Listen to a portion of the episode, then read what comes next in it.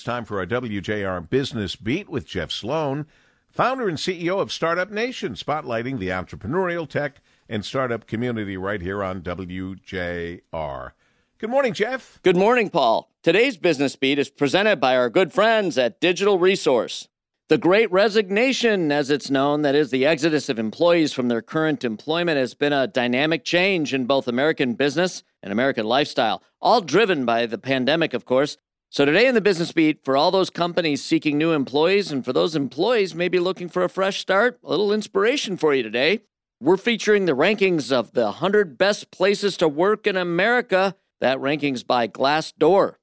Now, Glassdoor bases these rankings on feedback from current and former employees to questions like the following How satisfying do you find your current job? How do you feel about the company leadership? And how about your overall compensation and benefits?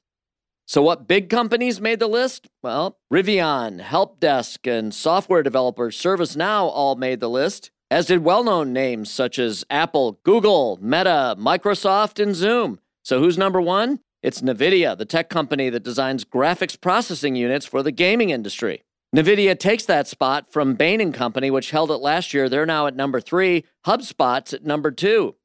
Glassdoor's list of the best small companies to work for Companies like Sprout Social coming in at 44, Grammarly at number 14. And number one on the list, that belongs to ClientBoost, a digital marketing consultancy.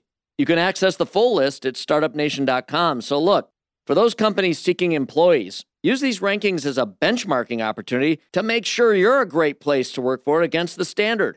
And if you're an employee seeking employment, huh, if you're going to work, you might as well work for a great company to work for, right?